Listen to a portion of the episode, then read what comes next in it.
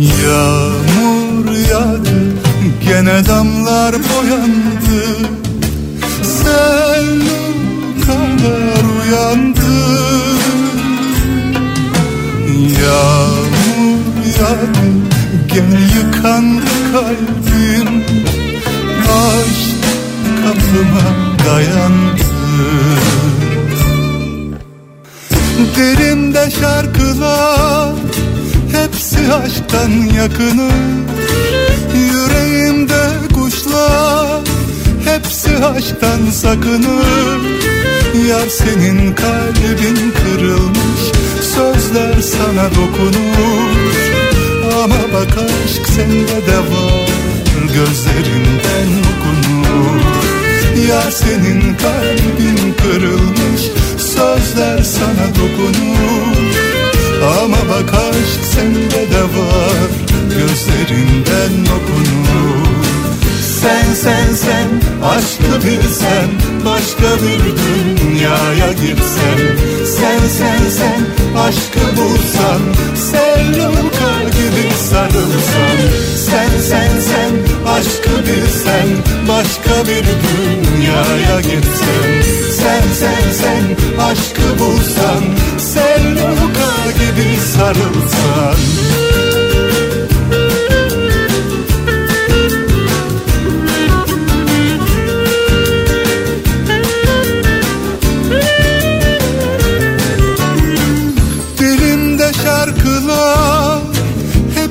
Aşktan yakınır, yüreğimde kuşlar, hepsi aşktan sakınır.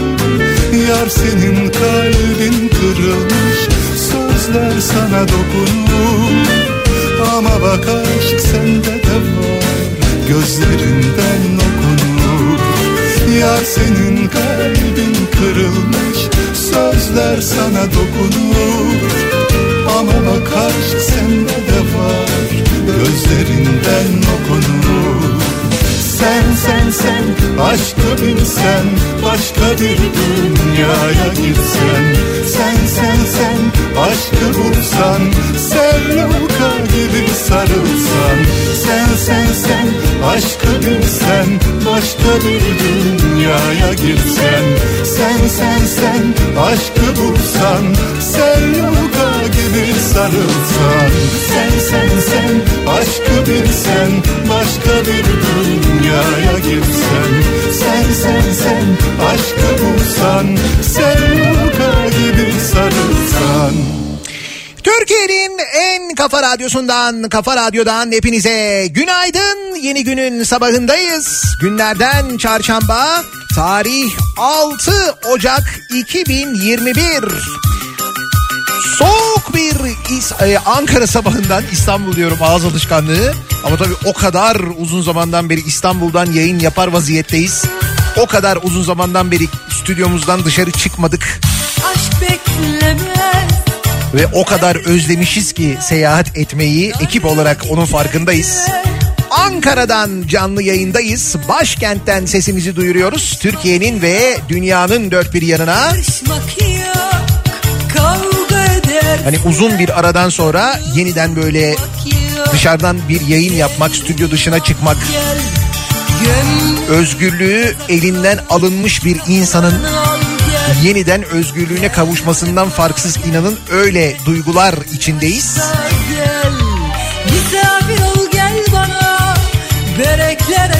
Ankara'yı özlemişiz ya. Günaydın. Kalbim vurup dur sana.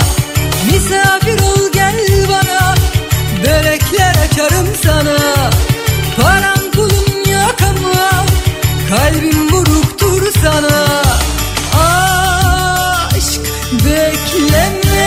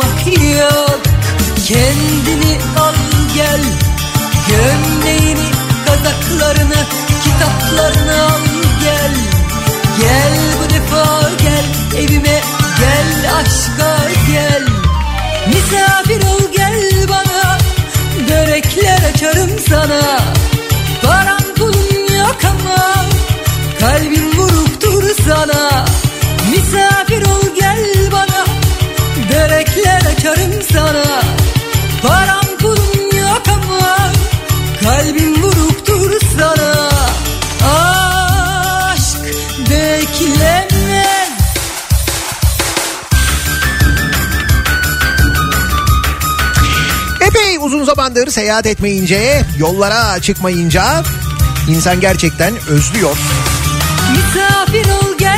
Dün o nedenle aslında büyük bir hevesle yola çıktık. Şimdi dün sabah yayında yoktum, evet. Yani böyle bir sağlık problemi ama hani endişe edecek bir durum olmadığını da söyleyeyim. Nitekim o nedenle zaten Ankara'dayız. Biraz da böyle bir sağlık kontrolünden geçmek maksatlı.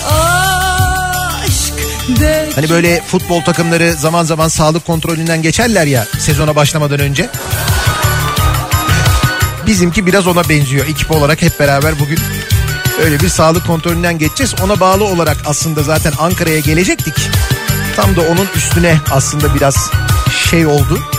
Neyse daha şeyim, öyle söyleyeyim. Daha iyiyim. Dün Ankara'ya doğru gelirken dedik ki sabah yola çıkarken radyodan, hadi dedik bu İstanbul-Ankara arasında açılan yeni bir yol var ya, işte Kuzey Marmara Otoyolu'nun o Ankara'ya kadar olan bölümü açıldı falan diye, böyle biliyorsunuz işte geçtiğimiz haftalarda törenler mörenler düzenlendi. Dedik ki o yolu bir görelim, yani nasıl bir yol, ne kadar kısaltıyor mu, ne oluyor? Hep bunları konuşuyoruz kendi aramızda ama şeyi konuşmuyoruz. Hani ne kadardır? Yani bütün bunları konuşuyoruz tabii, işte yol bitmiş midir? Bir eksiği var mıdır? Yolu ne kadar kısaltır? Yol işte iyi midir, düzgün müdür falan diye. Dedik ki orayı kullanalım. Öyle bir karar aldık ekip olarak. Tamam dedik. Ve İkinci Köprü'den geçtikten sonraki, yani Fatih Sultan Mehmet Köprüsü'nden geçtikten sonraki sapaktan bağlandık Kuzey Marmara yoluna. Şimdi o yolun bir ucu biliyorsunuz Tekirdağ'da Kınalı'da, oradan başlıyor ve oradan işte Sakarya'nın Hendek ilçesine kadar neredeyse devam ediyor. Hendek civarından yeniden TEM'e katılıyorsunuz. Dolayısıyla ben bunu özellikle söylüyorum. Bizi Avrupa'da dinleyenler ve Türkiye'ye gelenler ya da gelecek olanlar önümüzdeki yaz mesela gelebilirlerse. Tabii de o var, işin o tarafı da var ayrı. Hadi diyelim geldiniz. O zaman işte hiç mesela İstanbul trafiğine girmeden, İzmit trafiğine girmeden ya da TEM'in o bölümünün o yoğunluğunu atlatarak ta oraya kadar gidebiliyorsunuz. Yolun İstanbul tarafında Tuzla kısmını geçtikten sonra, yalnız onu söyleyeyim bu aralar kullanacaksınız diye söylüyorum. En son bir Tuzla'da İstanbul Park civarında bir Opet istasyonu var. Ondan sonra bir daha istasyon yok, yani bir daha konaklama tesisi de yok. Yakıt da alamıyorsunuz. Dolayısıyla yakıt falan olması gerekiyor. Ya da bir çıkıştan çıkıp o yakınlardan bir yerden alıp tekrar yola dönmeniz lazım. İnşa halinde hala o tesisler, o inşaatlar devam ediyor. Telefon çekmiyor. Yani bayağı böyle modern bir otoyol, çok akıllı otoyol falan diye anlattılar açılışında da. Kullanıcı için pek modern değil, onu söyleyeyim. Yani epey kuzeyden geçiyor ve geçtiği yerlerde GSM ile ilgili bayağı sıkıntı var. Ama en başta söylediğim, bir daha söyleyeyim, o dediğim kalabalığı, yani İstanbul'la o Sakarya arasındaki bütün o TEM yoğunluğunu atlatmış oluyorsunuz. O kısmı güzel. İşte bütün bunları yaşayarak, işte böyle etrafa bakarak yolu geçirdik. Epey de hani sürati de düşünürseniz, eğer diğer tarafta süratin düştüğünü de düşünürseniz bayağı böyle bir süre olarak kısaltıyor. Kilometre olarak bir miktar fazla. İşte sizin beklediğiniz gibi biz de böyle bekledik büyük bir heyecanla, kaç para ödeyeceğiz acaba diye. Siz de şu anda onu bekliyorsunuz değil mi? Şimdi finale doğru yaklaştıkça, yani böyle TEM'e bağlantı noktasına doğru yaklaştıkça kendi aramızda konuşmaya başladık. Özellikle bakmadık fiyatı ne kadardır diye internetten falan. Neyse yaklaştık. En son gişeye geldik. Orada tahminler arabanın içinde havada uçuşuyor ama. Birisi diyor ki şu olur, birisi diyor ki bu olur falan. Dediğim gibi yani şu bölümünün fiyatını söyleyeyim ben size. En son o İstanbul Park tarafında bir yerden, bir gişeden geçiyorsunuz ya. Oradan sonra o Sakarya'dan çıktığınız bölüm, yani o bölüm 70 lira 90 kuruş yazdı. Şeref abinin tahmini onun yarısı kadar falandı. Şeref abiden böyle ciddi yüksek böyle bir yuh nidası geldi. 70 lira 90 kuruş, Tuzla ile Hendek arası. Şimdi dolayısıyla o yolun başlangıcı dediğim gibi Tekirdağ Kınalı. Yani oradan girip 3. köprüyü de geçip oradan çıkarsanız eğer ne kadar oluyor diye bir tahminde bulunduk biz. Çünkü 3 ayrı şirket tarafından işletiliyor. Yolun şey tarafı, Avrupa yakasındaki yol bölümü bir şirket. Köprü bir şirket. Anadolu yakasına geçtikten sonraki bölümü ayrı bir şirket falan olunca onları böyle hep beraber görmek mümkün olmuyor. Ayrı ayrı sitelerden bakıyorsunuz. Netice itibariyle şöyle bir rakama ulaştık. Tekirdağ'dan giriyorsun, Sakarya'dan çıkıyorsun, köprü dahil 210 lira civarında bir şey oluyor değil mi? Öyleydi galiba, 210 lira. Onu deneyimlemedik, onu da deneyimleyeceğiz sizin için. Sizin için yani. Feda ediyoruz kendimizi. Dertlerimi de boşadım, mest oldum, vallahi jest oldum, oh. Benim o bahsettiğim bölüm 70 liralık bölüm ya da 70 lira 90 kuruşluk bölüm yaklaşık 150 kilometre civarında falan mı herhalde, o kadar var mıdır? 120-150 kilometre civarında falan bir mesafe olsa gerek. O arada diğer yol, yani TEM paralı olan yol, Çamlıca Gişeler'den Ankara'ya kadar yaklaşık 380 kilometre ve orası da 40 lira mıydı? Herhalde öyle bir şey olsa gerek değil mi? O da 40 lira yani. Bir de altında D100 var, o bedava. Seçenek var yani. Bak.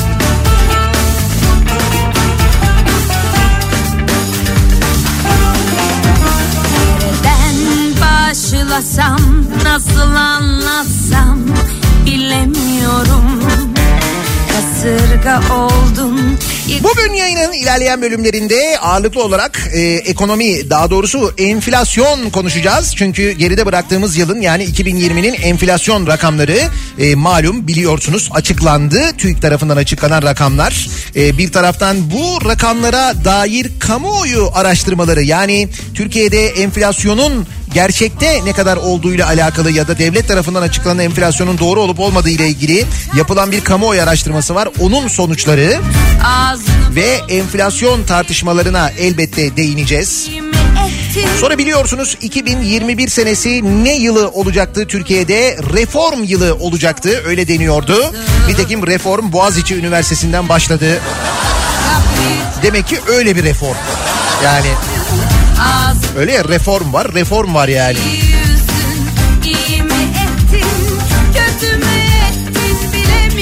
Bunun yanında tabii bir başımızın belası korona virüs hadisesi. Bununla ilgili Avrupa'dan gelen haberler maalesef iyi haberler değil. Yeniden karantinaya giriyor birçok ülke. İngiltere 3. kez karantinaya girdi. Almanya tedbirlerin daha da sıkılaştırılması kararı aldı.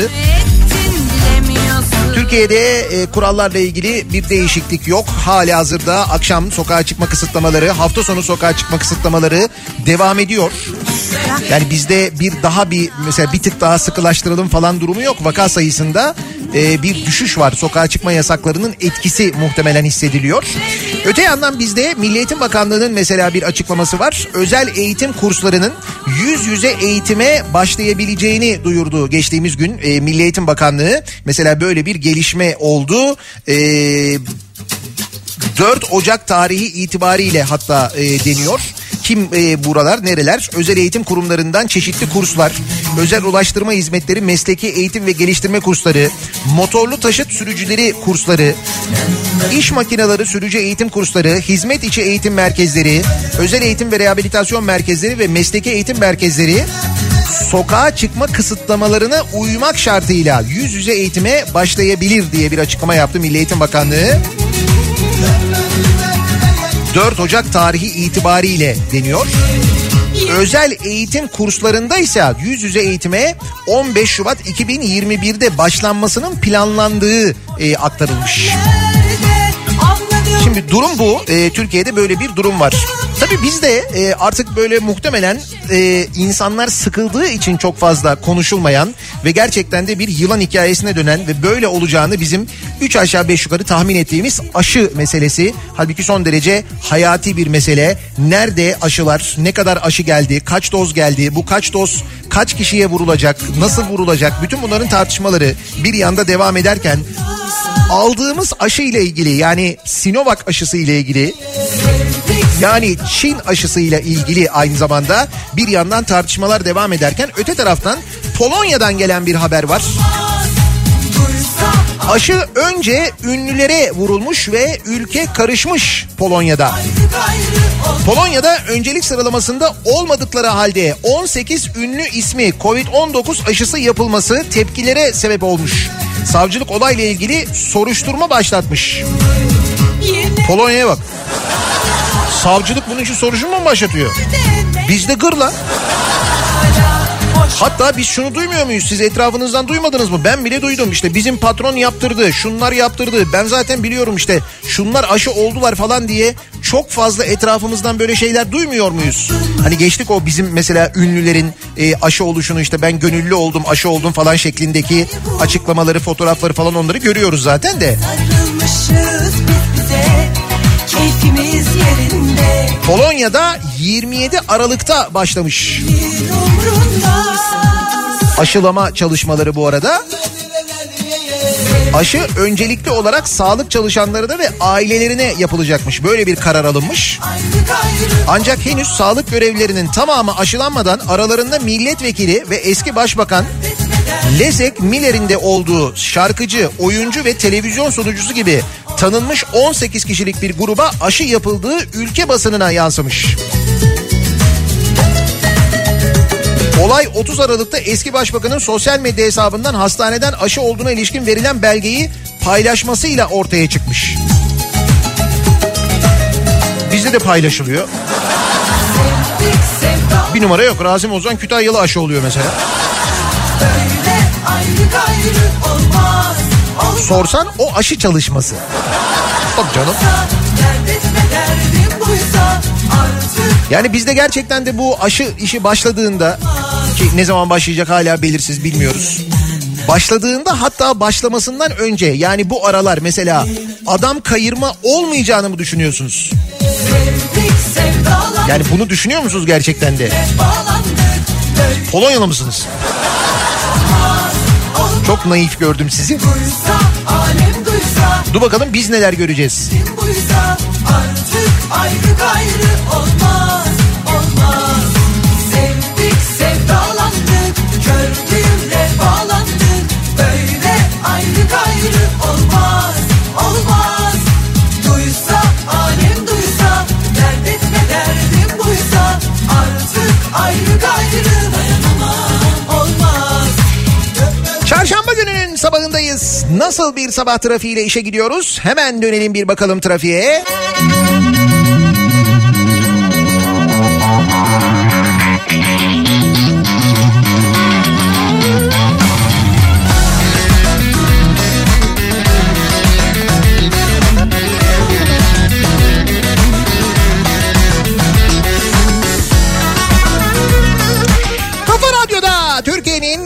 Kafa Radyosu'nda devam ediyor. Daiki'nin sonunda Nihat'la Muhabbet. Ben Nihat Sırdar'la Ankara'dan canlı yayındayız. Başkent'ten sesimizi duyuruyoruz. Türkiye'nin ve dünyanın dört bir yanına. Dünyanın çeşitli ülkelerinden gelen aşılama başladı. Şu kadar bin insan, bu kadar milyon insan aşılandı. Haberleri bir taraftan gelirken bizde ne oluyor? Bizde aşının akıbetiyle ilgili henüz bir bilgi yok. Mesele maske meselesine doğru dönüşmek üzereyken bizde cezalar gırla gidiyor. İstanbul'da koronavirüs tedbirleri kapsamında kapalı olması gereken kahvehaneye polis baskın düzenlemiş. Artık bu tür haberler biliyorsunuz çok normal geliyor bize. İşte kıraathanelere, kahvehanelere baskın düzenlenmesi, işte orada okey oynayanların yakalanması falan gibi. Fakat bu haberde farklı olan şey şu. Şimdi kahve epey bir dolu. Bu arada neredeymiş burası bakayım. Semt yazmıyor. Ha, Kağıthane'ymiş. Esenciles mı dedim bir anda? Yok, Kağıthane'de. Şimdi epey bir kalabalık olunca polis ceza kesmeye başlamış. Tabii şimdi bekliyorlar. Herkes sırasını bekliyor ceza kesilsin diye. O sırada bir grup oyun oynamaya devam ediyorlar. Gerekçeleri de şu. Diyorlar ki cezasına oynuyoruz. Cezayı kimin ödeyeceğini belirlemek için okey oynamaya devam eden 4 kişi. Öyle ya, polis gelmiş. Zaten cezayı kesecek. Zaten bekliyorsun. Diyor ki memur bey bari biz oynayalım. Kaybeden 2, diğer 2'nin cezasını karşılasın ya. Yalnız pahalı bir oyunmuş ha. Ne oluyorun cezası? Adam başı 3.000 lira civarında değil miydi ya? Öyle bir şeydi yani. Ama gördüğünüz gibi biz durumu da kendimize uyarladık. Hem bahara hem yaza yarin ettikleri naza yar aşkına çalan. Yine Kağıthane. Kağıthane'de ne oluyor ya? Hayırdır? İstanbul'da ilginç dolandırıcılık. 8 kamyondan söktüğü taşıt tanıma sistemi ve plakaları kendi aracına takan şahıs Kağıthane'deki akaryakıt istasyonlarından mazot olarak dolandırıcılık yaptı. Hırsızlığa bak. Yani bir taraftan düşününce zekice aslında. Gidiyorsun kapağı açıyorsun. Kapağın içindeki şeyi söküyorsun. Onu götürüyorsun arabaya takıyorsun. Plakayı da takıyorsun. Plakaya da bakıyorsun. Plaka da tutuyor. Vay arkadaş, hiç böyle bir akaryakıt hırsızlığı aklına gelir mi insanın ya?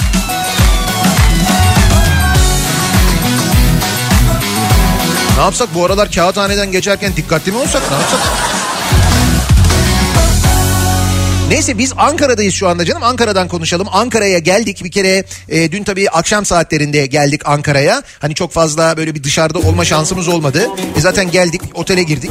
Ondan sonra yayın bitti saat 8. 9'da sokağa çıkma yasağı var. Lan kaldık. Hakikaten öyle yani. Hani hayat öyle şimdi. Bir yere seyahate gittiğin zaman 9'dan sonra bir şey yapma şansın da yok yani, böyle bir durumda var. Neyse bugün gün içinde Ankara'da olacağız en azından. Ankara'nın tadını çıkarırız diye düşünüyoruz. Fakat tabii Ankara'ya gelmişken ve Ankara'nın tadını çıkaracağız demişken ne yapacağız? Ankara'da bir restorana gideceğiz. Tabii oturup yiyemiyoruz değil mi? Gel al yöntemi var sadece. Şimdi gireceğiz mesela, diyeceğiz ki abi diyeceğiz oradan bize işte yap böyle 5 tane yarım ekmek arası döner. İşte Ankara'nın meşhur dönercilerinden birine gittik diyelim ki. Orada bilemiyoruz artık, Murat abi bizi nereye götürürse. Ama şöyle yapacağız. Bu kez hesabı Murat abiye kitlemeyeceğiz. Diyeceğiz ki oradaki esnafa lütfen diyeceğiz Denizli Çivril Belediyesi'ne yazın diyeceğiz. Tabii Ankara'ya gelmişken bu fırsatı kaçırır mıyız ya? Deneyeceğiz bakalım oluyor muymuş? Ama muhtemelen şöyle bir cevap alacağız sevgili dinleyiciler. Bize diyecekler ki kusura bakmayın Nihat Bey erişim engeli geldi. Nasıl erişim engeli? Efendim Çivril Belediyesi'ne erişim engelimiz var artık. AKP'li Şahin Tin'in kebap faturası haberine erişim engeli getirilmiş. Yani internetten habere erişemiyorsun. Ama işte hafızadan erişiyorsun. Hafızaya da bir engel getirilemez ya. Hafızamda benim duruyor. Yani hafızamda duran şeyi engellemek gibi bir durum yok herhalde değil mi? Henüz onunla ilgili böyle bir mahkeme kararı falan alınmıyor. Mecliste sarf ettiği kuru ekmek yiyorsa aç değildir sözleriyle gündeme gelen AKP'li Şahin Tin, yediği yemeklerin ücretini belediyeye yazdırmasıyla ilgili habere erişim engeli getirtmiş. Ulan bir günle kaçırdık biliyor musun? Bak bir gün önce gelseydik Ankara'ya Çivril Belediyesi'ne yazdırıyorduk. Bir günde kaçırdık ya.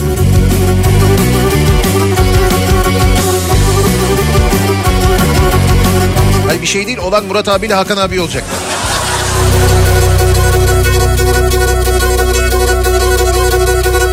Bu da güzel şey ya, bu erişim engeli. Hani geçen sene bir yasa çıkarıldı, meclisten geçirildi, biliyorsunuz meclis bu tür konularda çok hızlı çalışıyor.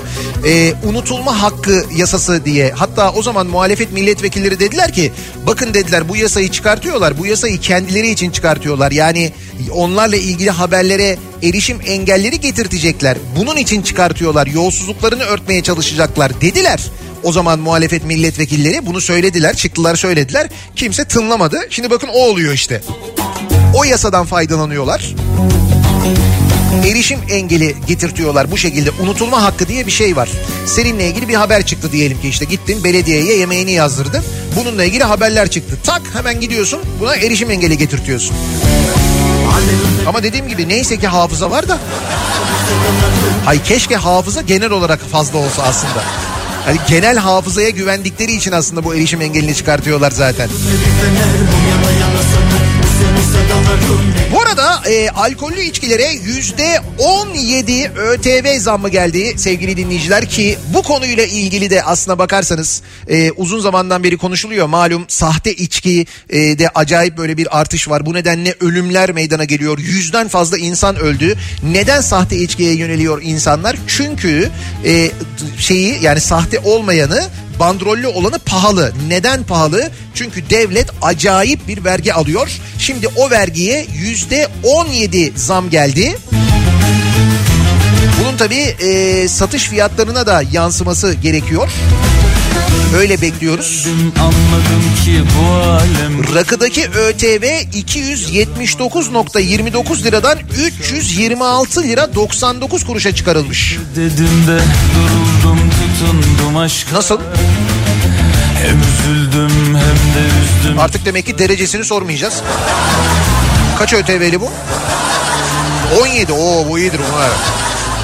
Hiç böyle şey yok artık, hani böyle üzüm müzüm bilmem ne falan. ÖTV'si kaç? Şimdi tabii niye %17 artırıldı? Çünkü para lazım. 2021'in bütçesindeki ÖTV gelirinin büyük bölümü alkollü içkiden ve sigaradan alınacak. Öyle anlaşılıyor. Yani bütçeden görüyoruz onu zaten.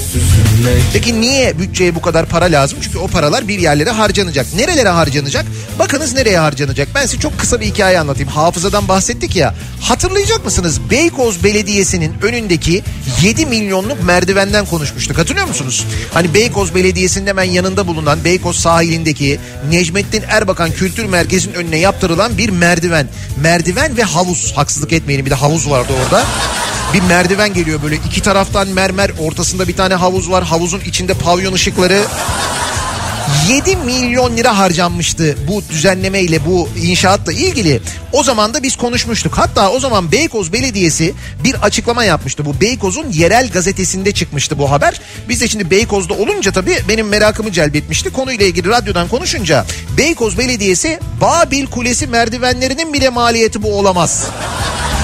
Orada o 7 milyon öyle değil, işte binanın içine onu yaptık, bunu yaptık, şunu yaptık falan diye böyle bir açıklama yapmıştı değil mi? Hatırladınız. Bu ne zaman olmuştu? Hemen onu da söyleyeyim ben size. Dur şimdi habere bakıyorum. 2019 yılında olmuştu sevgili dinleyiciler. 2019 yılında o binaya, yani Necmettin Erbakan Kültür Merkezi'ne 7 milyon lira para harcanmıştı. Sadece o zaman. Ondan önce de 1 milyon 900 bin liralık bir harcama daha yapılmış binaya. Yine binanın işte orasını yaptık, burasını yaptık, bilmem ne yaptık falan diye. Güzel. Bu bina yılbaşında yıkıldı. Binayı yıktılar, evet. 8 milyon 900 bin lira harcanan binayı depreme dayanıksız diye yıkmışlar. Anladınız mı şimdi niye %17 artıyor, neden bir paraya ihtiyaç var? Şaka yapmıyorum, ciddi söylüyorum. Ve yılbaşı günü, yani 31 Aralık günü ben önünden geçerken böyle bir sürü şeyler vardı. Kepçeler vardı böyle yan yana dizilmişlerdi. Ben de film mi çekiyorlar, bir şey mi yapıyorlar acaba falan diye düşündüm. Hani dizi çekimi falan mı, böyle ışık mışık falan da vardı. Meğer gece, yani bu sokağa çıkma yasakları sırasında yıkma kararı almışlar ve yerle yeksan etmişler. Bina yok, biliyor musun? Pazartesi sabahı geçerken ana abi baktım bina yok. Toplam 8,5 milyon liralık harcama yaptıkları binayı yıktılar. Şimdi yerine yenisi mi yapılacak? Orası millet bahçesi olacak falan diye böyle bir dedikodu da dolaşıyor ama... Sevgili Beykozlular, sizden biraz ÖTV lazım yani. Yeni belediye de iyi çıktı.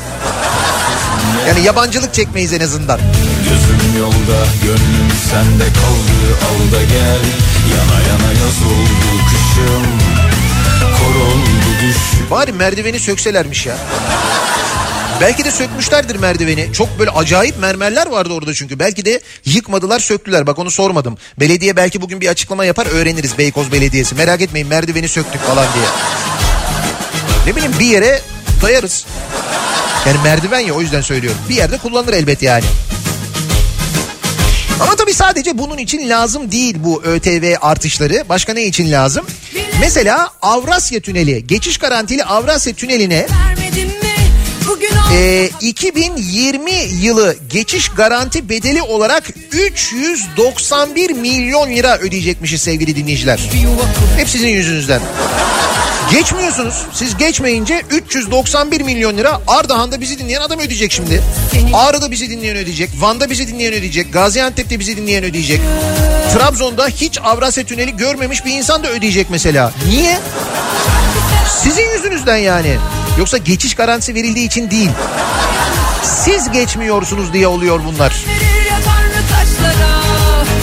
de bana, sen de bana. 2020 için 10 Aralık tarihine kadar tünelden 23.932.650 araç geçiş garantisi vermişiz. Peki kaç araç geçmiş? 11.740.000 araç geçmiş. Yanından bile geçememişsiniz. Yazıklar olsun ya. 12.192.000 geçiş yapan kahraman var aramızda. Onlara kahraman diyoruz biz. Geçiş ücreti de sağlam şimdi. Haksızlık da etmeyelim yani. Netice itibariyle geçmeyenler yüzünden 391 milyon lira buraya ödeyecekmişiz. Şimdi o %17 ÖTV artışını açıklamaya çalışıyorum da. Diğer artışlar, değerleme artışları falan. Bak mesela 144,5 milyon lira harcama yapmışız. Nereye? Enerji Bakanlığı ve bağlı kuruluşların siber güvenlik harcaması için 144,5 milyon liralık harcama yapmışız. Siber güvenlik için 144,5 milyon lira biraz pahalı değil mi ya? 144,5 milyon. Mesela her bilgisayarın başına birini koysak, ya öyle yapsak 144,5 milyon. Sayıştay tespit etmiş bu arada bunu. Sayıştay, Enerji Bakanlığı ve bağlı kuruluşların 144,5 milyon liralık harcama yaparak siber güvenlik ve bilişim hizmeti aldığını belirlemiş. Bu konudaki izin Enerji Bakanı olduğu dönemde Berat Albayrak'ın oluruyla verilmiş. Acaba işi kim yapmış?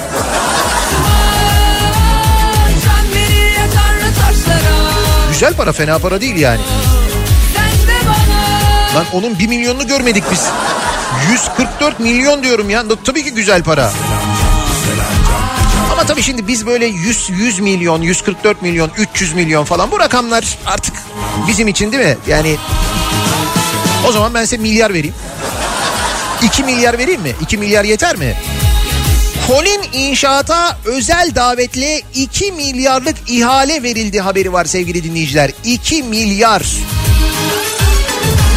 Peki bu neyin parası biliyor musunuz? Çapa Tıp Fakültesi. Diyorlar ya Çapa Tıp Fakültesi işte depreme dayanıksız, burayı yıkacağız, yeniden yapacağız falan filan. Yeniden yapma falan yok. Hep söylenen şey. Çapa Tıp Fakültesi'ni oradan taşıyacaklar. Orası çünkü çok kıymetli bir arazi. İstanbul'un göbeğinde. Peki kardeşim, orası niye kıymetli? Çünkü yani o bölge niye kıymetli? İstanbul'un göbeği olmasından değil sadece. Orada Çapa Tıp Fakültesi var diye kıymetli. Sen oradan Çapa Tıp Fakültesini alıp dağın başına götürürsen, ki burada söz konusu yer Hastal. Hastal'a götürürsen sen, insanlar nasıl ulaşacaklar oraya ya? Burası İstanbul'un göbeğinde olduğu için insanlar sağlık hizmetini kolaylıkla alıyorlar. Aynı şeyi şehir hastanelerinde de yapıyorsunuz. Şehir hastanesi diye şehrin dışına hastane yapıyorsunuz. İnsanlar gidemiyorlar. Ankara'da da aynısı oluyor işte. Ve o hastane inşaatı için, yani Hastal'a taşınması planlanan Çapa Tıp Fakültesi'nin ihalesi sevgili dinleyiciler, özel davetle, yani ihale değil aslında, demişler ki sen gel kaça yaparsın? O da demiş ki 2 milyara yaparım. Hayırlı olsun. Ama bu ihale değil ki. Bir de hep sen gel dedikleri hep aynı işte. Al, Kolin İnşaat 2 milyar lira ya Kolin İnşaat'a verilmiş. Çapa Tıp Fakültesi'nin Hastal kampüsü. Hastal'ın o bölümü Çapa mı olacak şimdi yani? Ne olacak mesela? Göktürk Şehremini mi olacak o zaman? Ne olacak? Yanar, 2 milyar lira ya, 2 milyar.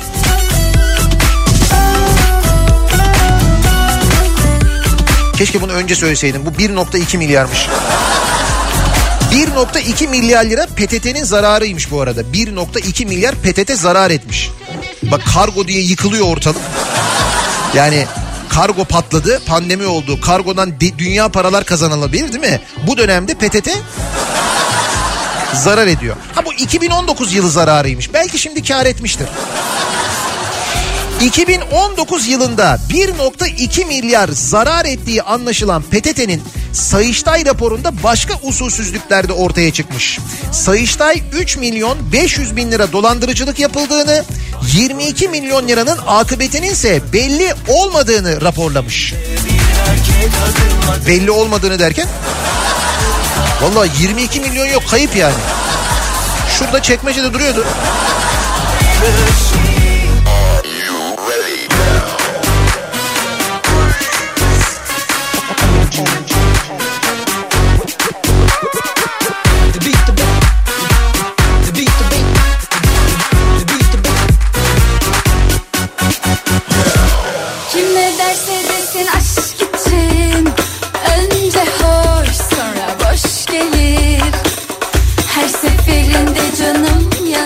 Milyonu arıyorum da. Kaybolmuş ya, dedim masanın altına mı acaba? Şuraya bakayım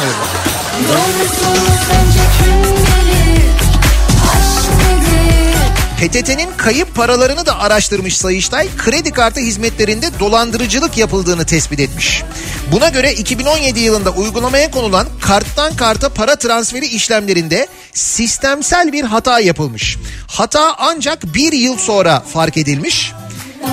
Bu zaman içinde 64 kişinin 3 milyon 600 bin lira tutarında haksız kazanç elde ettiği ve paraları da kuruma iade etmedikleri ortaya çıkmış. Müfettişler olayı dolandırıcılık olarak nitelendirmiş. Yani bir de şey var, dolandırıcılık var yani. Bu arada PTT daha önce 215 milyon lira kar ederken 1.2 milyar zarar eden bir kuruluş haline gelmiş aynı zamanda. Bir de öyle bir şey varmış. 22 milyon bu şeye dahil ama 1.2 milyara dahil. Ekstra değil yani, orada rahat edebilirsiniz. Ve bütün bu paralar harcanırken, bu paralar ortadan kaybolmazken o PTT çalışanlarının hali, o PTT çalışanlarının çalışma koşulları... Benim kadar seni çeken olursa baş tacı et. Çaldığım yılları hibe ettim, benden et. Hayat bu belli olur mu? Ne yapsak, eski milletvekili aday adaylarından birini PTT'nin başına mı geçsek acaba? Boğaziçi'ne yaptığımız gibi. Seyrettiniz mi dün yeni Boğaziçi Üniversitesi rektörünün Habertürk'te Veys Ateş'le yaptığı röportajı?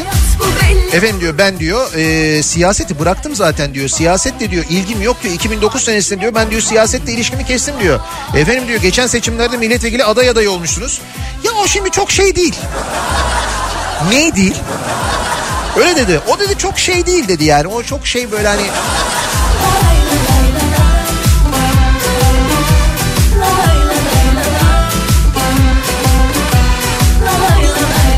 Bu arada enflasyon rakamları açıklandı biliyorsunuz. Geride bıraktığımız senenin, yani 2020 yılının enflasyon rakamları, yani tüketici fiyatlarındaki artış oranı açıklandı. TÜİK'e göre yıllık enflasyon %14.6. Tabii bu önemli çünkü o yıllık enflasyona göre biliyorsun memur maaşı, emekli maaşı değil mi? O maaşlara zam ona göre verilecek. O nedenle o 14.6. Ama Enflasyon Araştırma Grubu diye bir grup var biliyorsunuz. Daha önce de ben anlatmıştım size. Profesör Doktor Veysel Ulusoy yönetimindeki akademisyenlerin oluşturduğu Enflasyon Araştırma Grubu, ENA Grup. Onlar da gerçek enflasyon rakamlarını araştırıyorlar. Onlar da böyle bir sepet oluşturmuşlar. Marketlere gidiyorlar. Marketlerden halkın yoğun olarak kullandığı ürünleri alıyorlar. Onların fiyat artışına bakıyorlar. Onların enflasyon oranıysa %36,72. Yani Türkiye'de gerçeğe yakın diyebileceğimiz enflasyon oranı aslında %36,72. Bu arada Metropol Araştırma da bir anket yapmış sevgili dinleyiciler. Bu ankete göre de halkın %51,3'ü enflasyonun yıllık %30'dan daha fazla olduğuna inanıyor. Yani enflasyon algısına baktığınız zaman da halkın yarısından çoğu enflasyonun %30'dan fazla olduğunu düşünüyormuş aynı zamanda. Şimdi %50 böyle düşünüyor ama hani muhtemelen %70 ya da %80'e yakını da herhalde %14'ün üstünde olduğu konusunda hemfikirdir diye düşünüyorum ben. Yani %14 olmadığını, fiyatların geçen sene, yani geçen senenin başında, 2020'nin başında, ne bileyim ben işte ayçiçek yağının fiyatı mesela 2020'nin sonuna kadar %14 mü arttı? Şimdi diyecekler ki efendim bu ortalama. Ulan sen oraya tenis topunu koyarsan tenis topuyla ayçiçek yağının ortalamasını alınca tabii %14 çıkar. Öyle şey olur mu? Ama işte o sepetteki zaten dingildeme durumu aslına bakarsanız belki bunu getiriyor bize. Fakat yine de enflasyon konusu üzerine daha fazla konuşulmayı hak ediyor. Çünkü dediğim gibi bu enflasyon rakamı, devletin açıkladığı bu enflasyon rakamı emeklilerin zam oranını belli etti mesela. Enflasyon rakamlarının açıklanmasının ardından memur ve emekli zammı da belli oldu. SSK ve Bağkur emekli zammı %8,36 olarak belirlendi. Buyurun. %8,36. Ama nokta 36 önemli bak o. Tıpkı asgari ücretteki 90 kuruş gibi değil mi? Enflasyon konuşacağız bu sabah doğal olarak, dinleyicilerimize soracağız. Size göre enflasyon kaç? Şimdi TÜİK diyor ya %14,6. Enflasyon Araştırma Grubu diyor ki %36,72. Halkın %51,4'ü enflasyonun %30'dan fazla olduğunu düşünüyor. Peki siz ne düşünüyorsunuz? Yani size göre enflasyon ne durumda acaba diye hem böyle biraz fiyat karşılaştırması yapalım istiyoruz. Yani enflasyonu oradan anlayalım. Hem de aynı zamanda hangi üründen bahsediyorsanız onun fiyatı %kaç artmış? Şunları bir çok böyle yoğun tükettiğimiz ürünlerdeki durumu beraber bir görelim istiyoruz. Bence enflasyon bu sabahın konusunun başlığı sevgili dinleyiciler. Sosyal medya üzerinden yazıp gönderebilirsiniz. Twitter'da böyle bir konu başlığımız, bir tabelamız, bir hashtagimiz an itibariyle mevcut. Bence enflasyon başlığıyla yazıp gönderebilirsiniz mesajlarınızı. nihat@nihatsırdar.com elektronik posta adresimiz, bir de WhatsApp hattımız var. 0532 172 52 32, 0532 172 kafa. Buradan da yazıp gönderebilirsiniz mesajlarınızı. Bir ara verelim. Reklamların ardından Ankara'dan canlı yayında yeniden birlikteyiz.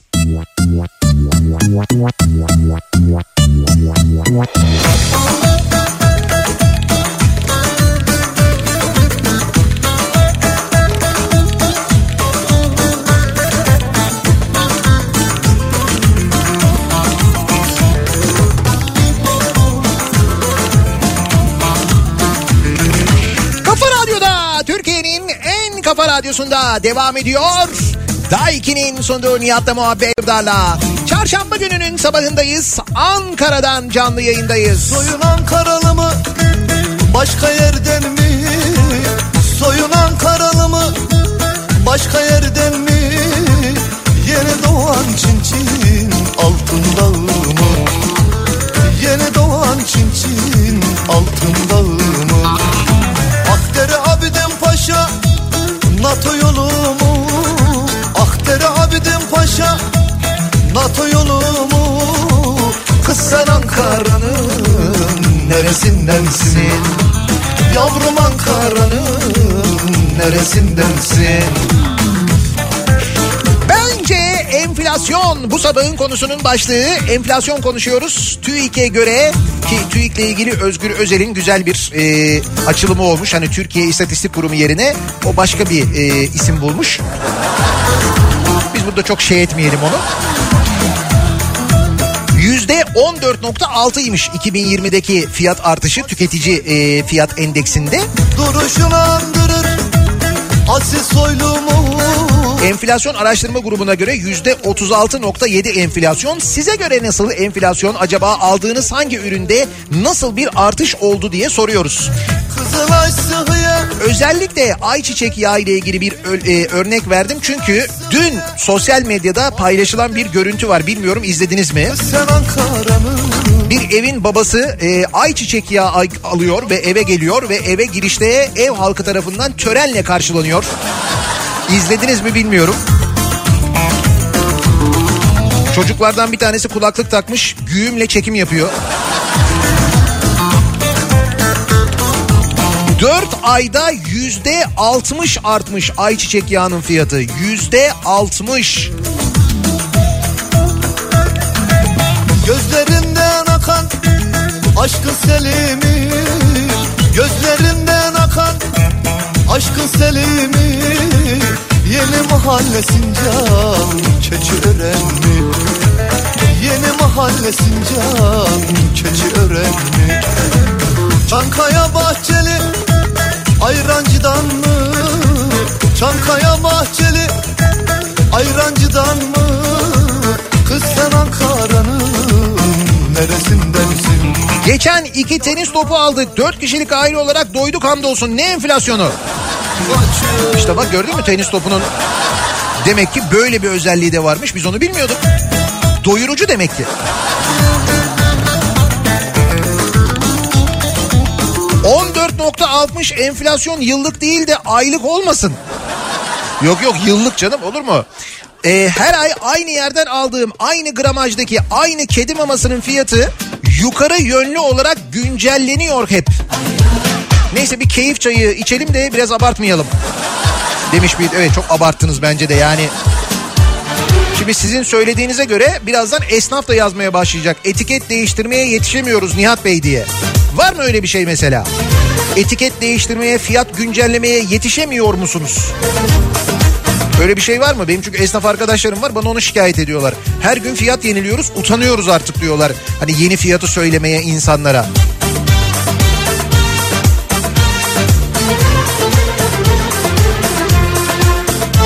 Bence enflasyon. Üşenmedim, TDK sözlüğü açtım baktım, aynen şöyle yazıyor. Para şişkinliği. Enflasyon anlamı bu muymuş TDK'ya göre? Para şişkinliği. Sürüne, sürüne. O zaman bizde enflasyon yok.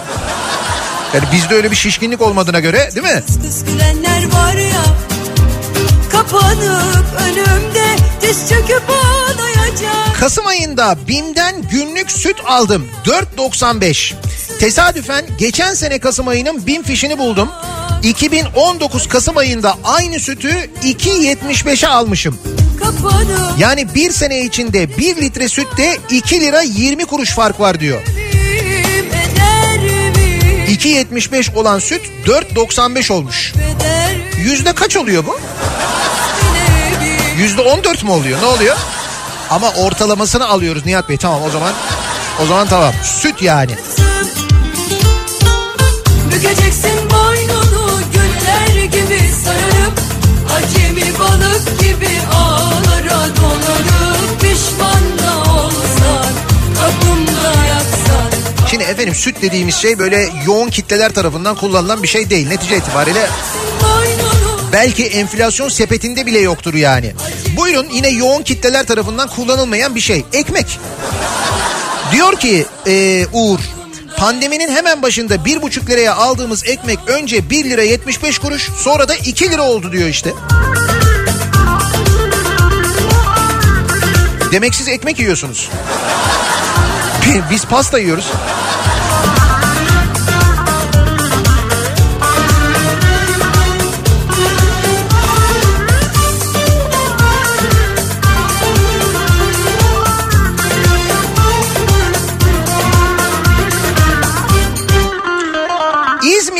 Aile peki miyim diyor bir dinleyicimiz. Sene başında 30-35 liraya aldığımız non-steril eldiven şu an 70 lira. Geçen hafta Migros'ta indirim vardı, 55 liraya aldık, çok mutlu olduk. Evet, enflasyon para şişkinliğiymiş. Gereğinden fazla artış şişkinlik. Lan yoksa bizim gazımız mı var? Gaz giderici. Bir dakika dur, eldivene dönelim.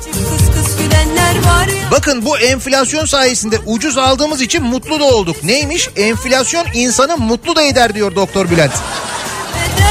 Yani bir şeyin fiyatı yükseliyor. Sonra indirime giriyor. İndirime girdiğinde indirimi aldığın için mutlu oluyorsun. Dolayısıyla enflasyon seni mutlu ediyor. Süper mantık.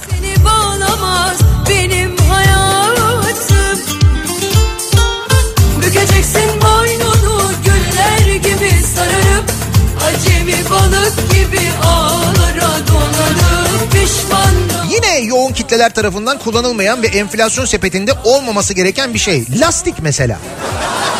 Lastik mi kullanıyoruz şekerim Allah aşkına?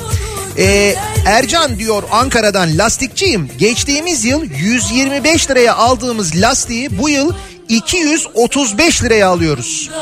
Sizce enflasyon nedir bu durumda? Şişkinlik. Gazdır gaz. Geçer yani. Bir dijital platformda çalışıyorum. Her sene faturalara 5 lira falan zam gelirdi. Bu sene 15 lira geldi. Enflasyonu artık faturadan takip ediyorum diyor mesela bir dinleyicimiz. Bu dijital platformlarda durum böyle miymiş mesela? 5 lira yerine 15 lira zam gelmiş. Oradaki de artmış yani.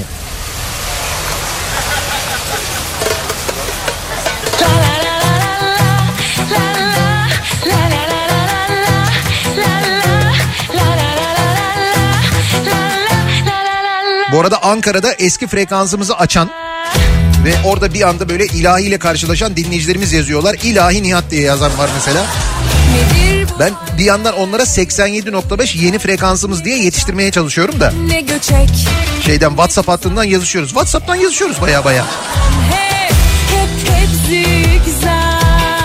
Nihat Bey, Ankara'da yayında olduğunuza emin misiniz? Eminiz. Şuradan bakınca mesela pencereden şu dün konuştuğumuz, geçen gün konuştuğumuz yüksek hızlı tren garını görüyoruz. Lan ne çirkin o ya. Ya Allah aşkına bir Ankara garının görüntüsüne bak. O Ankara garının zerafetine, güzelliğine bak. Bir de şu yüksek hızlı tren garı diye yapılan şeyin çirkinliğine bak. Ya insan Devlet Demir Yolları olarak bunu yaptırdım diye utanır, biliyor musun? Utanır yani. Hani zaten kendim yapamadım diye utanırım da. Hani ben koskoca Devlet Demir Yolları'yım, kendim yapamadım, yolcu garantili başka birisine yaptırdım diye zaten utanırım ama şunu yaptırdım diye ayrıca utanırım ya.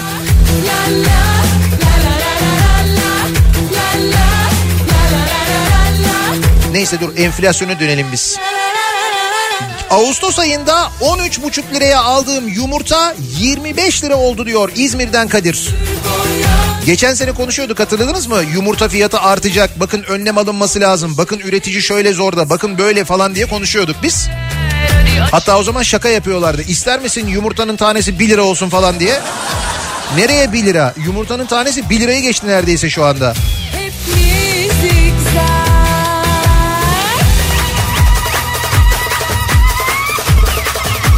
Avrupa yakasından giriş yapıp Anadolu yakasından çıkış yapan birinci sınıf araç 64 lira 15 kuruştan 80 lira 50 kuruşa çıktı diyor. 3. köprüde çalışan bir dinleyicimiz yazmış.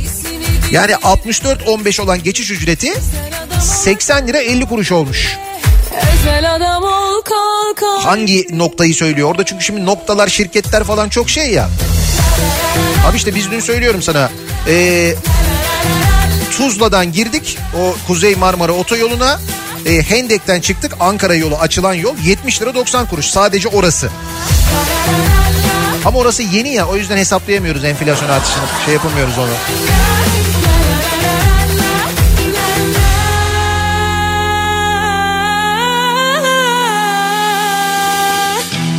Abi dün senin girdiğin yerden Kuzey Otobanı'na girdim. Çerkezköy'e gidiyorum. Sırf durumu bildirmek için Kartal'dan Kurtköy'e geri gidip otobana girdim. Yazık size, bütün masraf size kalmasın. Kurtköy havalimanına kadar bir 54 lira çekti, devam ediyorum ben. Aslan kardeşim benim, yürü. Kurtköy'den 3. havalimanına kadar 54 lira ödemiş şu ana kadar. Daha da devam ediyorum diyor. Çerkezköy'e doğru gidiyorum diyor. Keşke plakayı da verseydi. Bu çocuk yolda kalırsa falan. Ay, sorumluluk hissedeceğim ben yani. Nasıl bir galaksi? Şimdi ne fark eder pazartesi, cumartesi? Yanımda yoksun değil mi böylesi? Aklım almıyor geldiğin yer neresi? Bence enflasyon. Yılbaşından önce iş seyahatlerinde kullandığım otelin oda kahvaltı ücreti 245 liraydı. 300 lira yapmışlar. Müdürün cevabı asgari ücrete zam geldi, ne yapalım? Kimsenin aldığı zam enflasyona galip gelmez. Bunu da kimse görmez ayrıca diyor Yakup. Öyle olur zaten genelde, evet.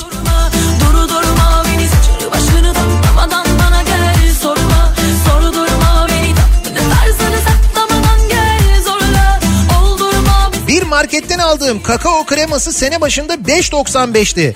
Şu anda 10 lira. Zam %57. Neye elimi atsam zaten en az %30 zam gelmiş. Pimpon topu hariç diyor İbrahim. Pimpon topunda, tenis topunda, soba telinde, onlarda şey yok. Yüzlük eldiven yılbaşı 15 liraydı, şimdi en az 70 lira. Yani 2020'nin yılbaşında yüzlük eldiven 15 liraya satılıyormuş, şu anda 70 lira olmuş. 15 liradan 70 liraya. Nihat Bey, ayçiçek yağıyla mı maaş alıyorsunuz? Pimpon topu ucuz, onu alın.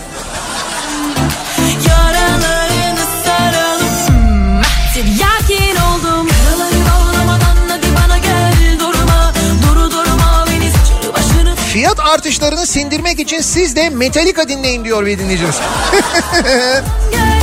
Ben Metallica dinliyorum.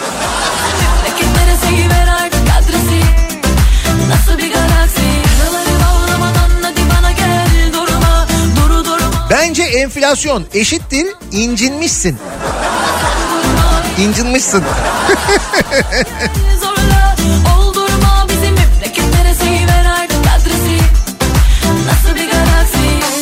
Bizim büfeci tostu 10 liradan 12 liraya çıkarmış. Hayırdır dedim.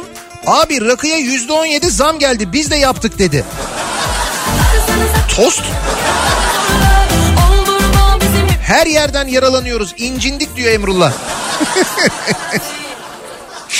Evet, maalesef incinmiş vaziyetteyiz. Yani enflasyon açısından baktığımızda gerçekten. Geçen yıl 20-24 liraya aldığım dilim peyniri 40-45 liraya alıyorum. Bu yüzde kaç yapıyor? Matematik bilgim yetmedi benim diyor. Sevil göndermiş. Seni düşünüyorum boyuna, sen bana vücudum vücuduma yaklaşıyor yine sonu ne? 6 ay önce aldığım kamyon lastiği 2000 liraydı. Şu anda 5000 lira oldu. 2019 başında motor yağı litresi 20 liraydı. Şu anda 60 lira.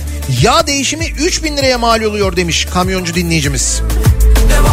Motor yağı 20 liradan 60 liraya mı yükselmiş? Ona da pimpon topu diyemeyiz ya, yağ diyor yani. Kaliteli masa tenis topu 150 adet 9 lira 11 kuruş. Ucuzmuş. Evet. Tamam, bu kamyoncu kardeşimiz, lastik değiştirmeyin, pimpon topu alın. Lastiğin içine, eski lastiğin içine pimpon topu doldurun. Bir de öyle deneyin bakalım ne olacak, belki daha iyi gider. Duygularım dolar gibi artıyor. Yapma, bakışların çağırıyor deli gibi aşka. Uzanıp yanın başında başlasam. 5 kilogram yağ 38 liraydı Mart ayında, kırlangıç yağı. Dün 61,5'tu aynı markette.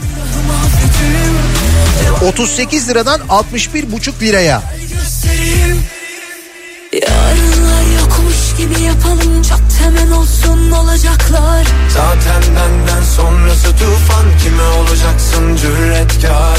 Dilime dudağıma karış, affetme, yürü söz. Malum marketlerden aylık mutfak alışverişi yapıyoruz. Geçen 2019'da 450 lira civarı bir tutarla çıkıyorduk. 29 Aralık 2020'deki son alışverişte aynı ürünleri aldım. 700 lira tuttu. Senelerdir aynı şeyleri alırım. Pek dışına çıkmam. Bir de şu var, 700 liraya aldığımız ürünlerin gramajlarında da düşüş var. Yani aynı ürünü alıyoruz ama gramajı o ürünlerin düşük. Şimdi firmalar da ürünlere daha fazla zam yapmamak için gramajlarla oynuyorlar, biliyor musunuz? Fiyat artışını engellemek için gramaj azaltıyorlar. Nitekim Songül de onu yazmış, diyor ki bence enflasyon fiyat artışını engellemek için gramajı azaltmak diyor. İşte şişkinlik. Dedik ya, enflasyonun anlamı neymiş? Parasal şişkinlik. Şişkinliği azaltınca, yani gramajı azaltınca enflasyonu da azaltmış oluyoruz.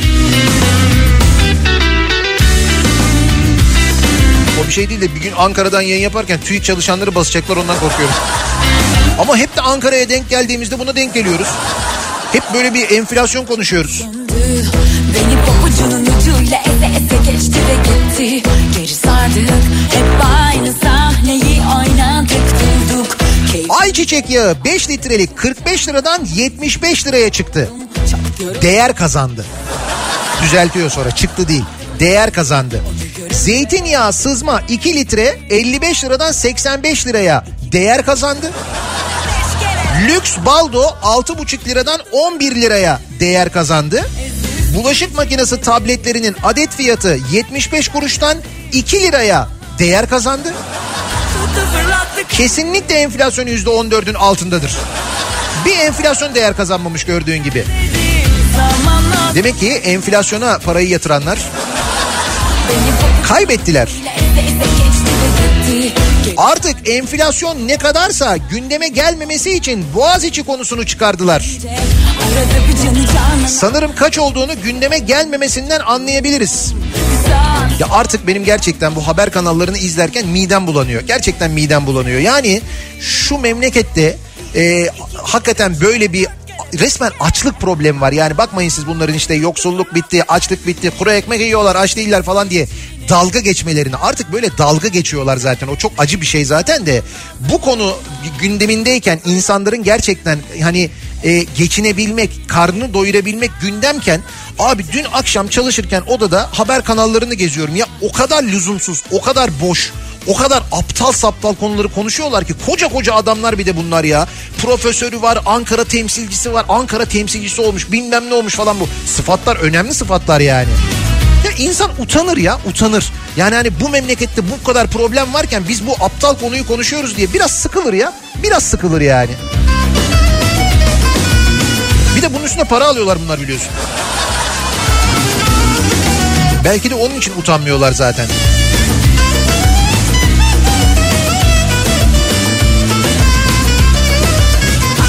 Buyurun, market çalışanı dinleyicimiz yazmış.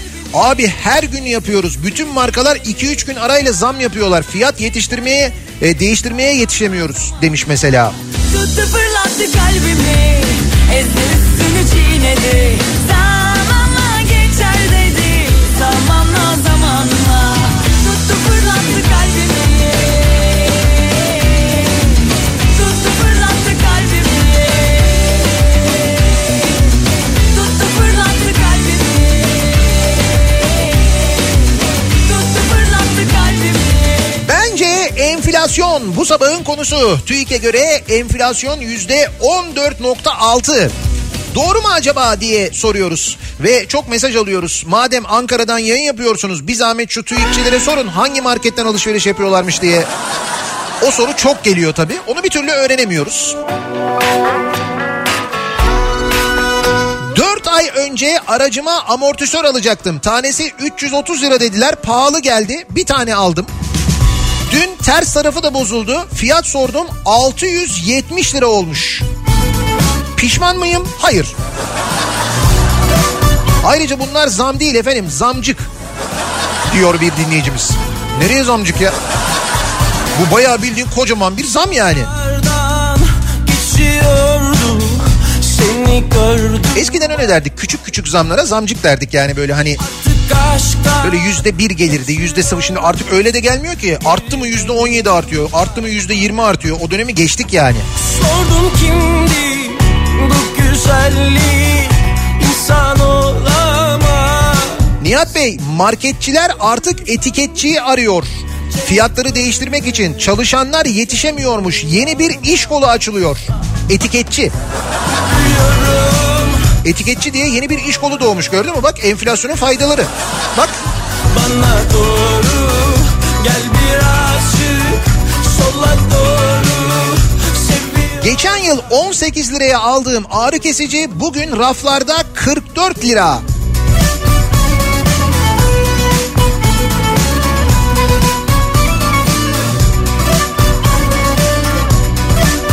Bu arada Azerbaycan'da onlar da zam demiyorlarmış, kıymetlendi diyorlarmış.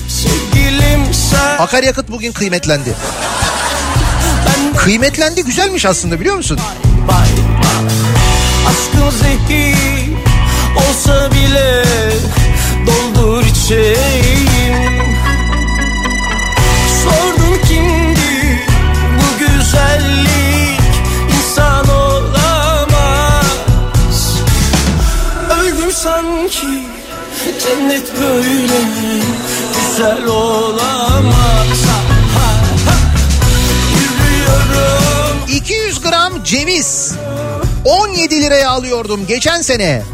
Şu anda 150 gram olmuş aynı paket. Fiyatı 27 lira. Yani hem gram olarak değer kazanmış, hem fiyat olarak değer kazanmış. Bak 200 gramdan 150 grama düşüyor paket ve fiyatı da 17 liradan 27 liraya çıkıyor. Yani 200 gram olsa o 27'den çok daha yukarıda olacak. Şimdi diyorsun ki sen bana enflasyon %14, öyle mi? Bir de işin gramaj tarafı var yani.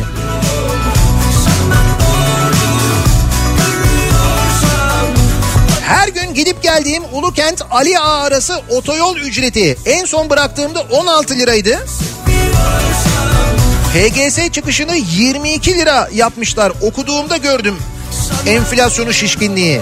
Ha bir de bu otoyollara gelen zamlar var biliyorsunuz. Şimdi o zamları hani eskiden daha net görüyorduk. Şimdi ekranları falan da kaldırıyorlar. Takların altından geçiyorsun, görmüyorsun. Dolayısıyla tam olarak kaç para olduğunu bilemiyoruz. Hala öğrenebildiğimiz yerler var. Fakat orada da zamların epey bir yüksek olduğunu, yani böyle %20'den 25'ten fazla olduğunu bazı otoyollarda falan görüyoruz. Yani gelen mesajlardan da anlıyoruz. Dinleyicilerimiz öyle diyorlar.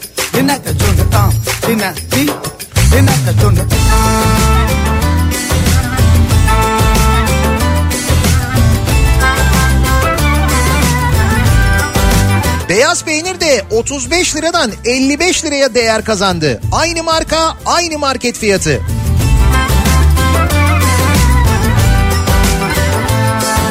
Bir gülüşünle başladı.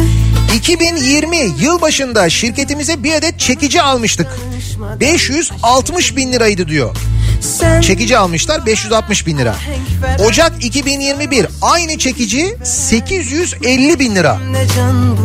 560'tan 850'ye %14 yapıyor değil mi? Evet 14. Çok çekici değil yani baktığımız zaman. Sonbahar senin sokulur yakınlarıma. 12 lira olan otopark ücreti bugün 15 lira olmuş. %30 zam. Artık arabayı yola bırakıyoruz. Sevdalar, sevdalar. Diyor mesela bir dinleyicimiz. Hayır, belediyeye ne masrafı var anlamıyorum ben diyor. Çalışanlar olabilir. Değil mi? Onların ücreti artıyor falan ya. Mecnun'a sorsam bu kül olur. Ateşe dayanmaz bu şehir yanar. Bence enflasyon Sabah gazetesinin fiyatıdır. Geçen yıl başında 1 lirayken bu yıl başında 1,5 lira. Hadi Sabah gazetesi bunu da açıklasın. Enflasyon %14 ama biz %50 artırdık. Niye? Enflasyon %14. Öyle ya. Hele takvim hiç yapmamalı. Takvim emeklilere bedava olmalı hatta. Sürekli böyle emeklilere zam haberi veriyorlar ya. 365 günde, geçen gün onun rakamı vardı. 365 günde 2020 yılında 280 gün emekliye zam haberi vermişler, biliyor musun? 280 gün emekliye artış var. Yani gerçekten o haberler olsa, yani o haberler gerçek olsa, takvimdeki haberler gerçek olsa bugün en düşük emekli maaşı 10 bin lira falan oluyor. Keşke olsa da. Senin sokulur yakınlarıma. Çocuğum keçi sütü içiyor. 1 litre günlük keçi sütü 20 lira olmuş. Acaba keçi alıp beslesek? Bence de. Keçi daha mantıklı. Güler bir ağlar nasıl güzellik Allah'ım kalbe zarar. Gitsem mi kalsam mı aşktan sakınsam mı kül olur ateşe dayanmaz bu şehir yanar. Abi tavuk döner dürüm 21 lira olmuş diyor ya. Ne oldu? Eskiden hakir görüyordunuz tavuk dürüm, tavuk döner. Tavuk döner yeme ihtimalini sevdim falan, al hadi ye. Hadi. Bence enflasyon bu sabahın konusunun başlığı. Soruyoruz dinleyicilerimize, sizce enflasyon acaba nedir diye. %14 diyor çünkü geçen yılın, yani 2020'nin fiyat artışı ile ilgili, enflasyonla ilgili TÜİK %14 diyor. Siz ne diyorsunuz acaba diye soruyoruz. Bence enflasyon bu sabahın konusu. Reklamlardan sonra yeniden buradayız.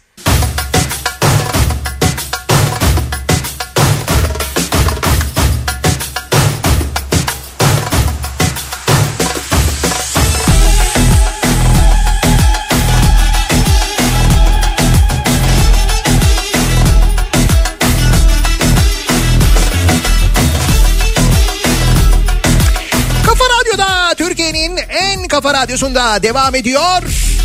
Daiki'nin sunduğu Nihat'la Muhabbet. Ben Nihat Sırdar'la. Çarşamba gününün sabahındayız. Ankara'dan, başkent Ankara'dan canlı yayındayız. Ankara'dan yayınımızı gerçekleştiriyoruz. Radisson Blue Otel'den yayındayız.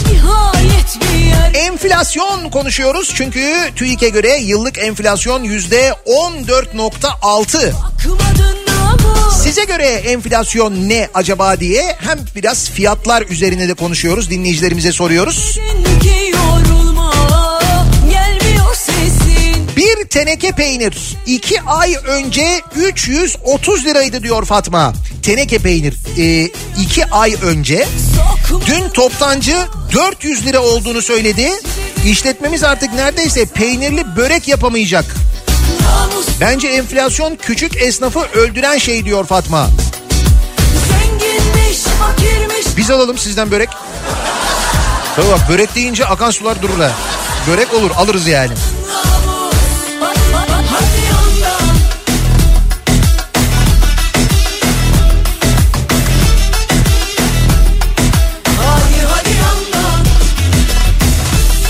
Geçen gün çocukluğumun kremalı bisküvisinden aldım. Uzun zaman olmuştu diyor Asude.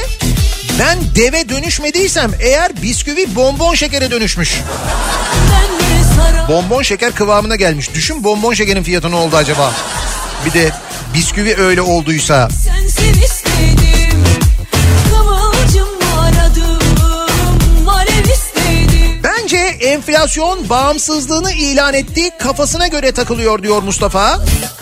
Azizken gözümde sudan ekmekten, yoruldum musmudum yapma demekten. Bence enflasyon yok diyor Mehmet. 2020'de otopark fiyat tablom hala aynı fiyatla devam ediyorum. Otoparkı varmış kendisinin. Tek farkım şu, artık çalışan eleman kalmadı. Yemekleri evden getiriyorum. Zaten pandemi var, sosyal hayat sıfır. Market, pazar, kasap alışverişi azaltıldı. Allah'tan çay var da doldurup keyif çayı içiyorum. Keyif çayı çok mühim biliyorsunuz. O çok önemli.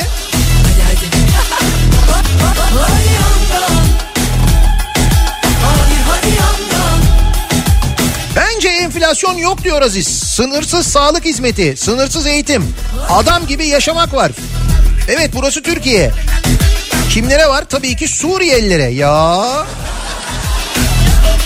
Biz şimdi yaptığımız yardımlar ya da işte mesela savaştan kaçan Suriyelilere yaptığımız yardımlar, bunlarla ilgili tabii ki savaştan kaçan insanlara yardım edilecek ve bununla ilgili de böyle çok gurur duyarak söylüyorduk ya, şu kadar milyar, ne kadar milyar harcadık diyorduk biz onlara, 30 milyar mı harcadık diyorduk, öyle bir rakamlar havada uçuşuyordu.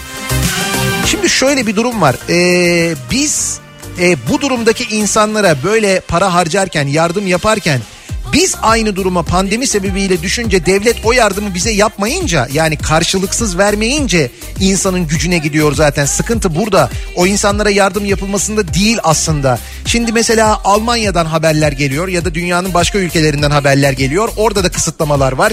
Diyorlar ki dükkanını kapatacaksın. Tamam, kapattım ben dükkanımı. Diyor ki sen diyor geçen sene diyor bu ay diyor ne kadar ciro yapmıştın diyor mesela. Geçen senenin diyor Aralık ayında ne kadar ciro yapmıştın diyor restoran olarak. Ben sana kapat dedim çünkü diyor. Restoran diyor ki ben diyor geçen senenin Aralık ayında mesela 100.000 lira ciro yapmıştım diyor. O zaman tamam diyor, ben diyor devlet olarak sana işte 100.000 lira veriyorum. Vermiyorum da 70.000 lira veriyorum ya da 50.000 lira veriyorum. Veriyorum diyor ama bak sana kredi çıkarıyorum demiyor. Yani sana kredi imkanı tanıyorum, düşük faiz falan demiyor. Zaten o kredi de çıkmıyor da öyle değil. Sana veriyor yani bunu çünkü devlet dediğin bunun için var zaten ya. Bunun için var. Böyle bir dönemde eğer devlet seni bu şekilde desteklemeyecekse, sana karşılıksız para vermeyecekse o işletmeyi ayakta tutman için, o zaman sen ne için vergi ödüyorsun? Efendim? Nasıl para yok ya? İşte demin dedim var. O kadar hava atıyordu ki şu kadar para harcadık, böyle para harcadık. 40 milyar dolar harcadık demişiz mesela. Suriyeliler için 40 milyar dolar harcadık. Diğer komşular ne yaptı? 6 Mayıs 2019'daki açıklama. 40 milyar dolar mı? Oğlum 40 milyar dolara var ya, bugün hiçbir esnafın tek sorunu kalmaz, biliyorsunuz değil mi? Belli ki sondayız, tarih olman çok yakın. Tek yöne bir bilet, al ve git dönme sakın. Sen anca hep kalp kırarsın, aşk seninle yine. Asgari ücret zammı üzerinden baktığınızda bence enflasyon tavuk diyor bir dinleyicimiz. Tavuk mu? Enflasyon düşüyorsa daha fazla yumurta veriyor. Enflasyon yüksekse daha az yumurta veriyor. Asgari ücretli zammı almadan 7 kilo makarna kaybetti diye bir haber var. Zam cebe girmeden 70 yumurta gitti. Asgari ücrete yapılan 500 liralık zammın alım gücü bir ay içinde 6.7 kilogram makarna, 8 kilogram kuru soğan, 20 kilogram patates, 70 adet yumurta azalmış. Yani bu ürünlerin fiyatı arttığı için. Beni bile daha dur, zam yeni geldi ya.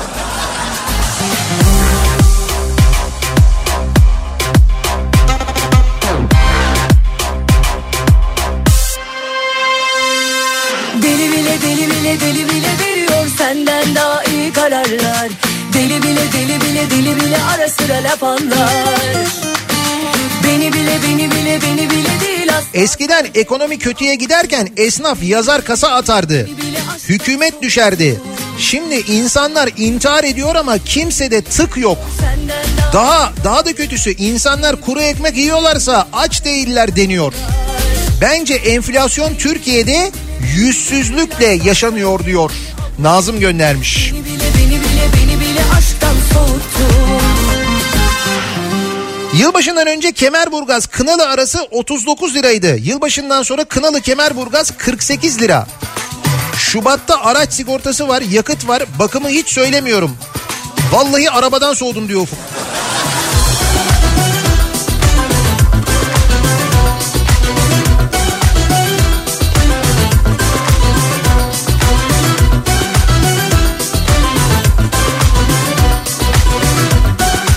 Bence enflasyon %10'dur diyor Furkan.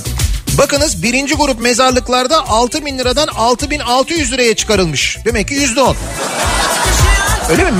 Mezara %10 mu zam gelmiş? Bak, enflasyondan da aşağıda. Gördün mü? O zaman ölünüz.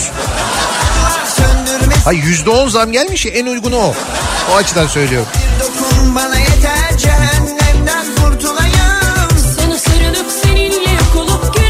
Beşiktaş ve Sarıyer ilçelerinde toplantı ve gösteri yasaklanmış. Niye? Metallica mı geliyormuş? Metallica ne diyor acaba bu duruma? Yani mutlaka onlar da Türkiye'de böyle bir anda Metallica'nın gündem olmasından falan herhalde haberdar olmuşlardır, değil mi? Fırtınalar kopar içimde, unuttur bana kendimi.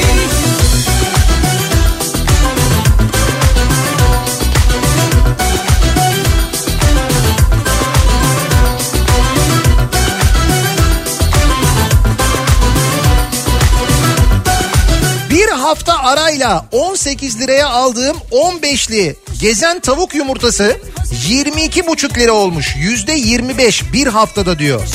Korkudan 10 gündür yumurta almıyorum demiş Nevin. Kesinlikle bir şey değil ki, tavuklar korkudan gezemiyor artık. Ya bize bir şey olursa diye.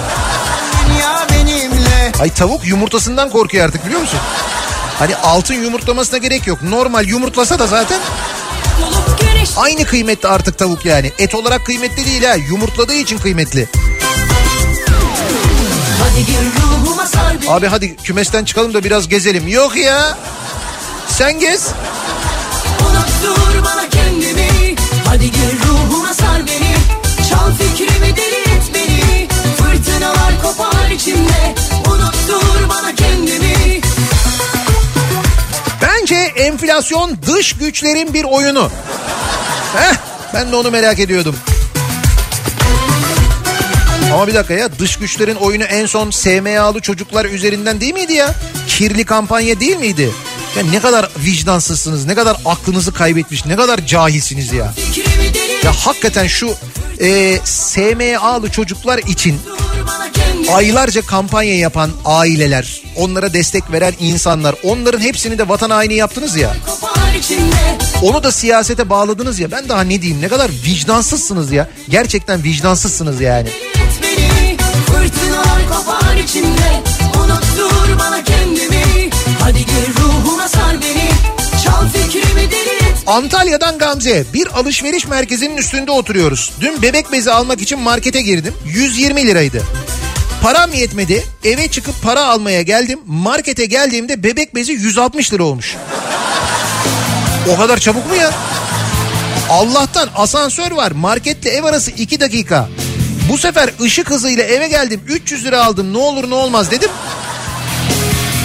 Yani diyeceğim şu ki, geçen senelere falan gitmeye gerek yok. Dakika farkıyla kaçırıyoruz artık diyor. Tam o etiketleme kısmına denk gelmiş işte hanımefendi. 2020'nin Ocak ayında 1000 lira olan ekmek makinesi bugün 5000 lira. Al sana %14 diyor, Turgay göndermiş. Ekmek yapma makinesi 1000 liradan 5000 liraya mı çıktı? Artık işte bu evde ne ekmek yaptıysanız.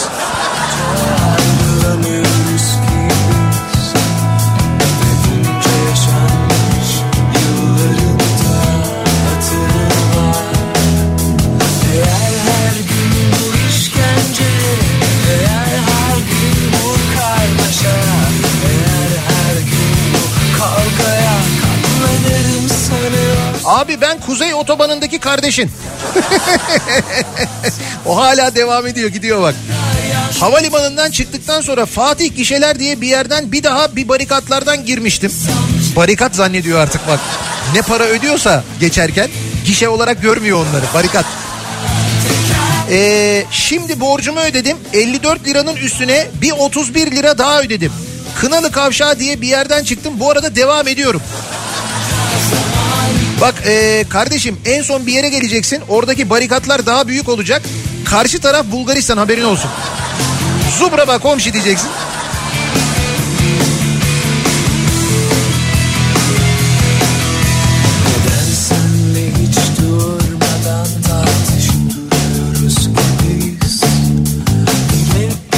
Bence enflasyon yok. 6 yıl önce dükkan açtım. Açtığımda aldığım malzemeye 6 yılda 3 katı zam geldi. Ben 4 yıl önceki fiyattan satıyorum ama şu anda. Dün de mal sahibi geldi, kiraya %30 zam yaptım, haberin olsun dedi, çıktı. Hanimiş enflasyon diyor. Hiç. %30 mu zam yaptı kiraya?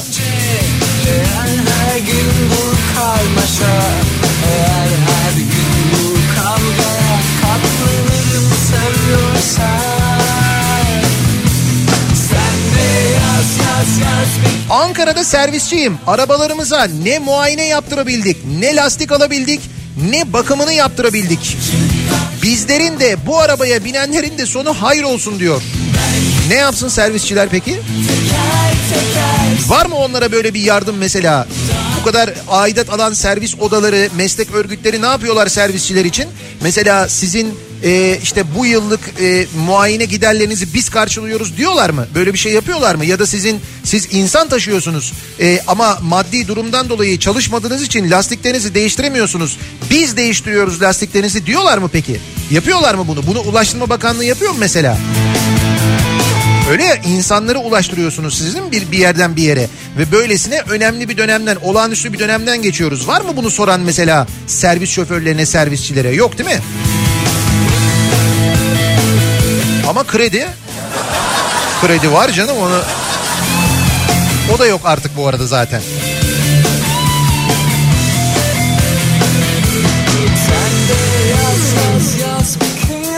Enflasyon neydi? Enflasyon emekti. Şaka şaka. Halka çakılan zam kazığının yumuşatarak vücut bulmuş hali.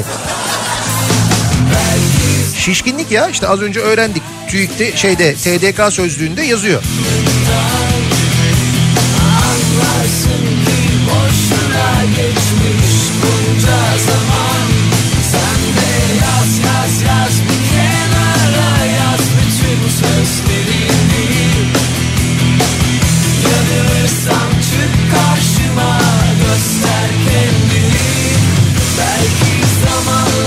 Nihat Bey, tenis topunun kolisi geçen sene Mart-Nisan ayında Decathlon'da 550 liraydı.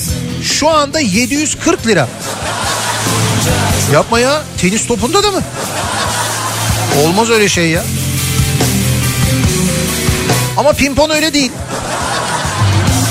Acaba pimpon topunun mesela fiyatında bir artış olmuş mu? Ya da ne kadar olmuş? Yani bir yıl önceye göre mesela pimpon topunun fiyatında, örneğin koli olarak falan satışında ya da ne kadar acaba bir değişiklik olmuş? Onu öğrenebiliyor muyuz? Tenis topu fenaymış, tenis topu ya. Tenis de mi oynayamayacağız ya?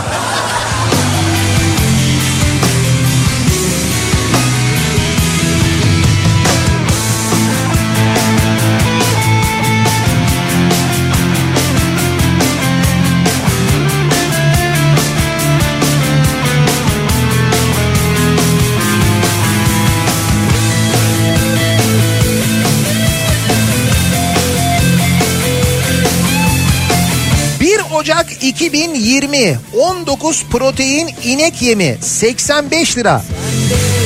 1 Ocak 2021, aynı inek yemi 108 lira diyor mesela bir dinleyicimiz.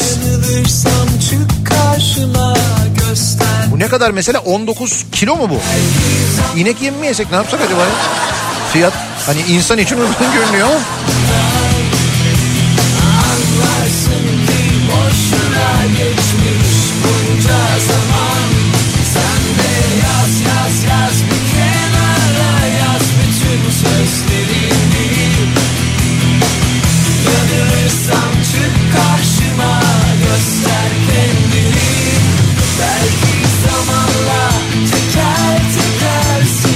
Enflasyonu konuşuyoruz. TÜİK'e göre geçen yılın enflasyonu %14.6 sevgili dinleyiciler. Öyle mi acaba gerçekten? Sizce enflasyon ne kadar diye konuşuyoruz, soruyoruz. Bence enflasyon bu sabahın konusunun başlığı. Bir ara verelim. Reklamların ardından yeniden buradayız.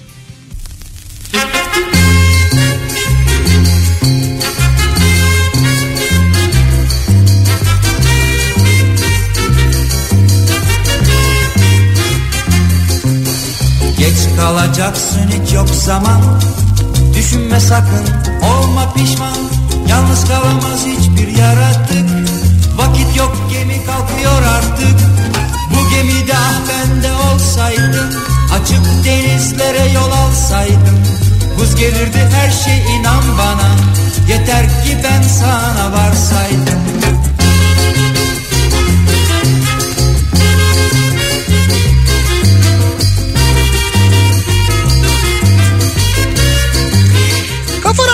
Türkiye'nin en kafa radyosunda devam ediyor. Daiki'nin sunduğu Nihat'la Muhabbet. Çarşamba gününün sabahındayız. Ankara'dan canlı yayındayız. Bu sabah Ankara'dan seslendik sizlere. Enflasyon konuştuk. Enflasyon TÜİK'e göre geçtiğimiz sene %14, fiyatlar %14 artmış. Ortalama deniliyor. Biz de bakıyoruz, hani şu ana kadar böyle %14 fiyatı artan bir şeye denk gelmedik. Bu neyin ortalaması? Dolayısıyla tam çözemedik ama 4 ay önce baktığım olta takımı 400 liraydı, şimdi 700 lira olmuş diyen de var mesela. Bebek bezi fiyatlarını kıyaslayanlar da var mesela. Hiçbirinde artış %14 değil, hepsinde çok daha yüksek. Kaldı ki zaten enflasyon konuşmaya gerek yok. Elbet konumuz, gündemimizde mutlaka daha önemli bir konu vardır. Mesela Boğaziçi Üniversitesi'ni konuşuruz. O biter mesela, mutlaka böyle bir başörtüsü konusu başlar, onu konuşuruz. Mutlaka bir şey bulunur. Yeter ki ekonomi konuşmayalım, açlık konuşmayalım, değil mi? Birazdan Kripto Odası başlayacak. Güçlü Mete Türkiye'nin ve dünyanın gündemini aktaracak sizlere. Yeniden görüşünceye dek sağlıklı bir gün geçirmenizi diliyorum. Hoşça kalın.